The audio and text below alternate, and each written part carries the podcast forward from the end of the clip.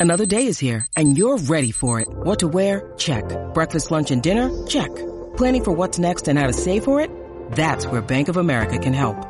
For your financial to-dos, Bank of America has experts ready to help get you closer to your goals. Get started at one of our local financial centers or 24-7 in our mobile banking app. Find a location near you at bankofamerica.com slash talk to us. What would you like the power to do? Mobile banking requires downloading the app and is only available for select devices. Message and data rates may apply. Bank of America and a member FDIC.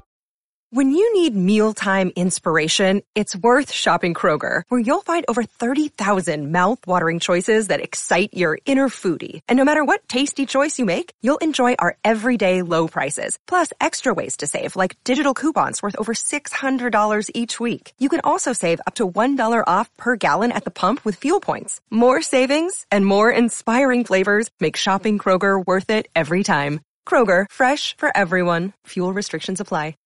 TCL is a proud sponsor of the 1500 ESPN studios. TCL, America's fastest growing TV brand. For those who simply can't get enough talk about the Vikings, we present Bonus Chatter. Bonus chatter about your favorite team that's unscripted, unfiltered, and uninterrupted. This is another edition of 1500 ESPN's Purple Podcast. Another episode of the Purple Podcast, the fourth preseason edition. Matthew Coller flying solo on this one. That's right. Judd Zulgad and Courtney Cronin bailed on me for the final preseason game. Can you believe that? Of all the games to ever bail on someone, the fourth preseason game was definitely the right time to do it. And what a compelling 13 to 3 win it was for the Minnesota Vikings. So for this version of the Purple podcast, we're going to take a look at some of the players that stood out to me and also answer your questions that were sent in on Twitter. So I appreciate all the questions that came in. Let's get to that first before I go through my list of players, starting with a question from Tynan. Will the Vikings win the super thing? Uh, you know what? After the preseason, it's very hard to tell whether they're going to win the super thing. Um, but when I look at the rest of the NFC and the Vikings roster and how it stacks up, I say that they are in the conversation.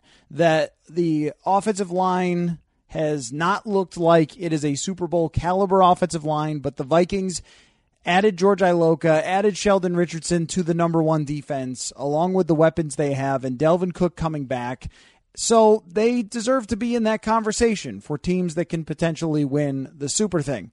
Uh, but a better question from Tynan was Brett Jones started at guard tonight and Danny Isidora at center. And what does that mean? Well, in my mind, that means still that Brett Jones is going to be the opening day center, but they wanted to see both guys. Jones has started 14 games in his career at center, so I think the Vikings would prefer to have him start there, as it looks very unlikely that Pat Elflein would be able to play in week one. And of course, the fact that they got Jones alone would probably tell us that. But then in the second half, Jones played center. They probably also wanted to see Jones at left guard because Tom Compton has not looked like a starting guard in the preseason and in camp, and really through his history, he's just been a backup guard, and that's kind of what he is. So Brett Jones, someone who has started quite a few games in his career, I think is your opening day center, and then as soon as Pat Elflein moves uh, comes back, then Brett Jones moves over to the left guard.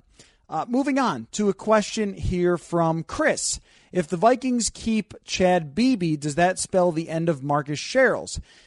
That's a good question. Now, Marcus Sherels suffered what appeared to be a hamstring injury uh, in the game against Seattle. Now, that could impact some of their decision making. I don't know if they would cut him or could he potentially go on injured reserve for six weeks, or because they don't talk so much about injuries, it wouldn't be a surprise at all if Marcus Sherels just came back and he was healthy. It's it just we really don't get a sense from the team what these injuries mean to some of the decisions, and that makes it hard from the outside to be able to tell. I will say this about Marcus Sherels that he was doing the same thing in camp and preseason that he has done every single year, which is punt return better than anyone else. It is a really rare skill that he has, that he is one of the best punt returners in the NFL. And even though Mike Hughes was supposed to challenge for that spot, he really didn't. Uh, Holton Hill had a good kick return, but didn't show a whole ton for punt returning. So no one has really challenged Sherels. If he's healthy,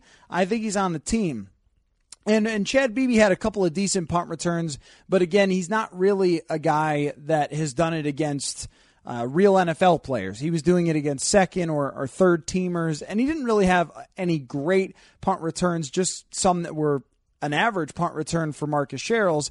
Plus, Sherels is a bright player, and he's actually done really well defensively in preseason. I think he's been solid, but in training camp, especially when he's been playing with the second team, I think he's a guy that Mike Zimmer actually does trust if he has to play on defense, and that's why I see him still getting a, a roster job. Now, with Chad Beebe, that's interesting because Brandon Zylstra made a little bit of a statement on Thursday night by making a great touchdown catch in the fourth quarter. He also had a 20 yard reception in the game. And Zylstra, before he got hurt and missed the first two preseason games, he was pretty solid in training camp and looked like a guy that would have a job. So let's go through that real quick.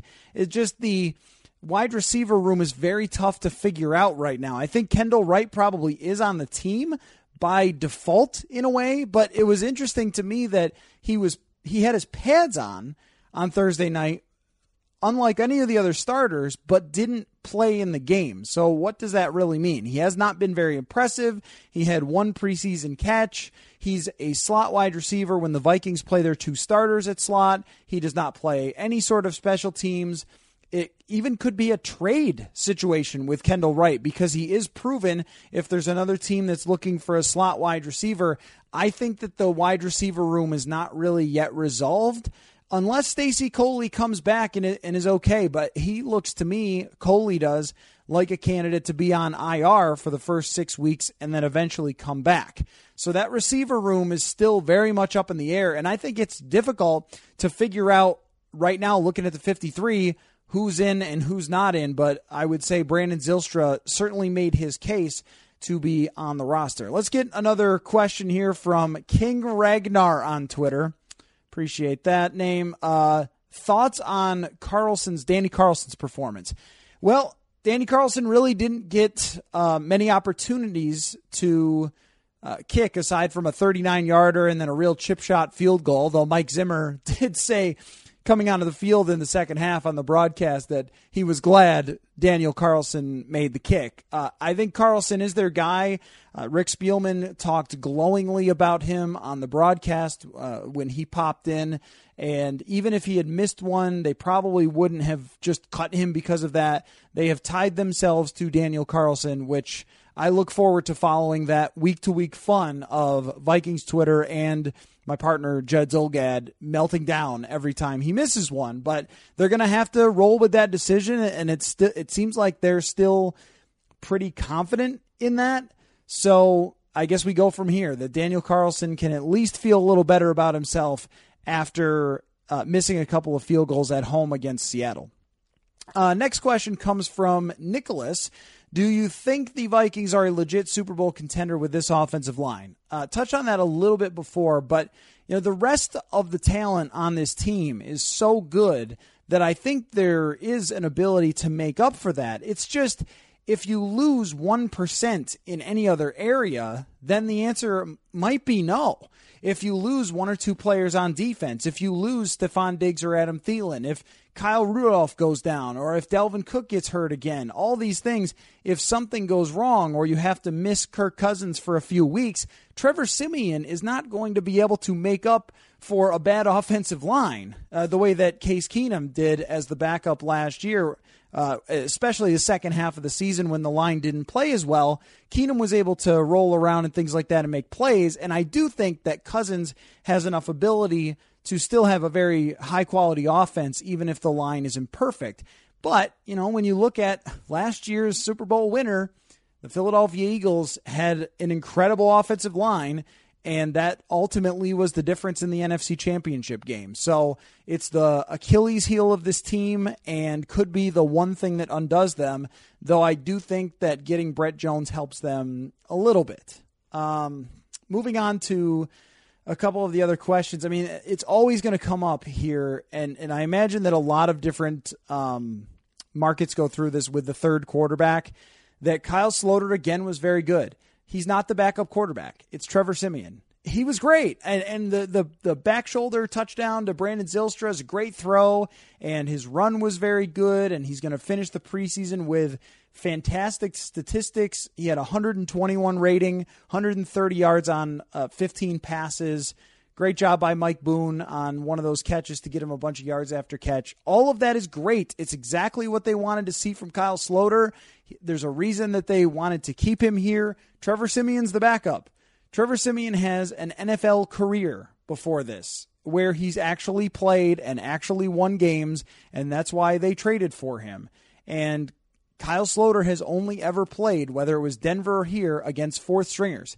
I mean, two years ago in Denver on a very good team, Trevor Siemian has an 84 quarterback rating, 18 touchdowns, 10 picks. Like that's a, that's a pretty solid season for a backup quarterback. He's going to be the guy. And in all of training camp practices, he's been the number two, and he's looked much better in practice than Kyle Sloter.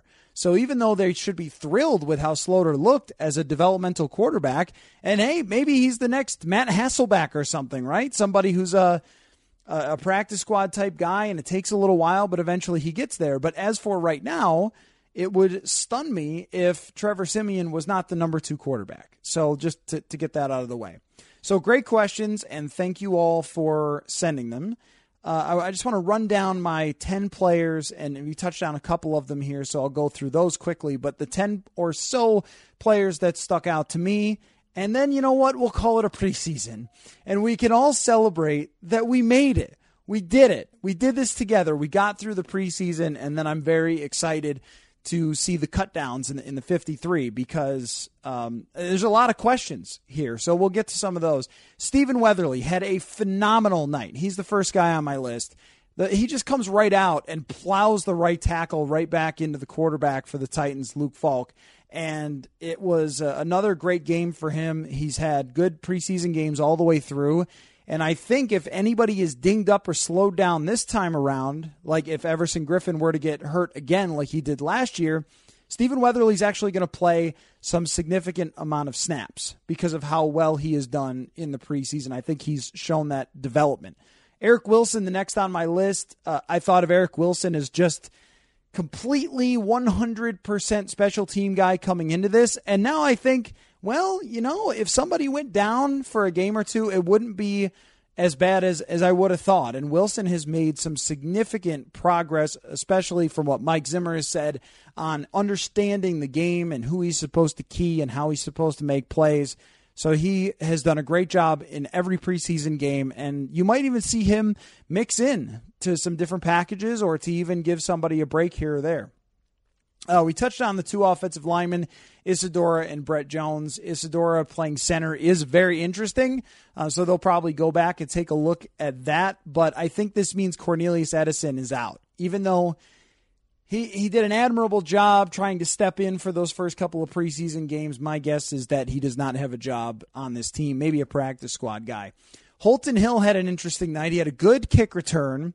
He had a very good pass breakup where he showed some of his uh, explosiveness and used his length to break up a pass. But at the same time, he also missed a couple of tackles, and that's really been Holton Hill's preseason. That there is potential there with his length and his speed, but he just really hasn't shown a whole lot to make you think that he deserves a spot on the 53. Maybe his potential gets him onto the practice squad, or maybe they just really don't want to lose him so he gets a job. But as far as what he's actually shown for long term potential, I think that he's probably going to be out. Uh, Mike Boone tonight, very good on a couple of plays, a, a big run, and then the 46 yard reception. Those two things probably help him rise to the top above Rock Thomas. Uh, between the two, I have liked some of the things Rock Thomas has done better, but Boone had the very good game against Seattle, and he's been the guy that I think they liked the most from the start because of his freakish athleticism.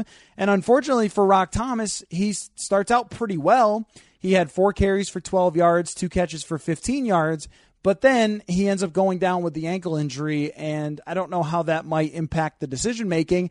They might keep both and five running backs. That would really surprise me, though. So I, my guess is here that Mike Boone ends up as the number three, especially since he can catch the ball, and it ends up being Rock Thomas on the practice squad, and two really good finds there for the Vikings. Uh, we touched on Siemian and Sloter, a really good game for for Kyle Sloter again. Uh, Brandon Zylstra stepping up and making a big catch there. He's got a case now to make uh, the roster. Brian O'Neill is, is another guy that made my list tonight because he played the whole game. And what that tells us about Brian O'Neill is that he's not going to play this year. That we're not going to see much of Brian O'Neill unless there are injuries. That it's going to be Rashad Hill as the starter and probably Aviante Collins as his backup.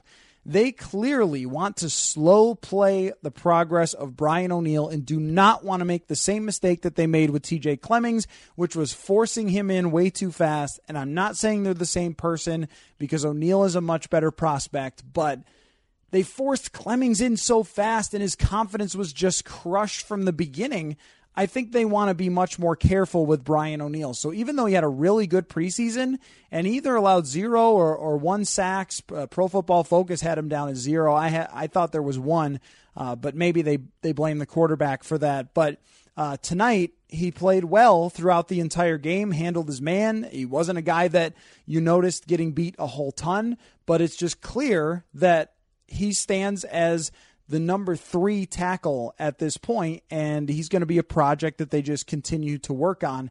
And he is not, even though I thought at one point maybe if he continued to take big steps, he could compete with Rashad Hill. Does not look like that's going to happen. Uh, last two guys on my list here, Daniel Carlson was one of them, and that nobody needed to have a, a, decent game more than Daniel Carlson. And Jalyn Holmes is an interesting guy to me uh, because he's done nothing but just get in the backfield. And uh, even though he hasn't been playing against the first teams, he's shown the potential of why they wanted to draft a defensive end that didn't have a ton of production and then move him inside to defensive tackle because he's got this size and length and quickness and seems to have a natural ability to push linemen back. And he could be a mismatch for guards. So Jalyn Holmes has made an impression on me as a guy that maybe not this year, but maybe next year, kind of the way we've seen with Jaleel Johnson, where he stood out in the preseason. And then it was the next year that he started to show up and uh, get a chance to be in that rotation. And maybe next year they lose Sheldon Richardson and it's the younger guys who are taking that role. I guess that's quite a ways down the road, but uh, Holmes is definitely a guy that has impressed me throughout the preseason. Uh, feel free to send me tweets on, on anybody else. Uh, it was kind of interesting that, um, you know, we saw George Iloka play the whole game.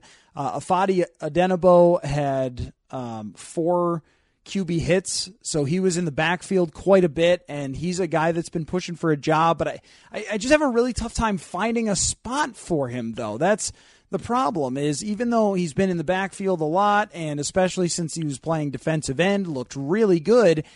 It's just who are you going to cut here? They have so many good defensive ends. You're probably keeping Tashawn Bower, who's been mostly good. Stephen Weatherly is a lock. On the inside, Jaleel Johnson is going to be there. And then, as I mentioned, uh, Jalyn Holmes, a guy that they drafted in the fourth round, you're not cutting him. So it's a, it's it's tough decisions kind of across the board. And David Parry is probably going to go, the nose tackle that they uh, signed in the offseason. So that's kind of where we stand right now on the 53. I think the toughest decisions are defensive uh, backfield is going to be hard with the cornerbacks in part because we don't know how long Mackensie Alexander is uh, going to be out. I mean, is he going to play week one? We're just not sure. Uh, Mike Hughes played a lot in week four, though, so I'm interested to see if that means that Mike Hughes could potentially start if Alexander isn't ready because of an ankle injury for week one, and that could impact some of the decisions that they make. I could even see uh, Craig James being a guy that maybe doesn't make the 53, but is a guy that's on the practice squad. So that that's one area. The defensive line is tough. Uh, I think we're pretty much set in most other areas there, and almost ready to go. So we will have a 53 man instant reaction here on the Purple Podcast. Uh, as soon as the Vikings put out their 53, we will record a podcast, get it right out to you with all of our thoughts on the different cuts. And one thing I would also mention is last year we saw the Vikings acquire two players after the cuts Tremaine Brock and also Blake Bell. Do not be surprised if we see that again. Wide receivers, offensive linemen. I, I think that this team is always trying to pick up talent, but especially now is not going to let any situation kind of be in that, well, we'll see, maybe this guy could do this or that. It's going to be, hey, we're a Super Bowl caliber team and have to pick up anybody we possibly can. We saw that with George Iloka. So we'll do the 53 man podcast, and then we might have uh, breaking news. There's a trade type of podcast too. So keep your ears peeled for that. Thank you all to the people who tweeted, and also bless you if you watched all of that fourth preseason game. Man, I know it's important to every player who goes out there. They're trying to make that final impression, but boy, it, was that some tough football to watch. So it's all over. It is on to San Francisco, and we will have all sorts of coverage leading up to week one here on the Purple Podcast and at 1500ESPN.com. Thank you all for listening. Whether it's Baker's Simple Truth Turkey or mac and cheese with Murray's English Cheddar or pie made with fresh Cosmic Crisp apples, there are many dishes we look forward to sharing during the holidays. And Baker's has all the fresh ingredients you need to turn today's holidays into tomorrow's memories. Baker's, fresh for everyone. Get more ways to save at the Buy Five or More Save $1 each sale. Just buy five or more participating items and save a dollar each with card. Baker's, fresh for everyone.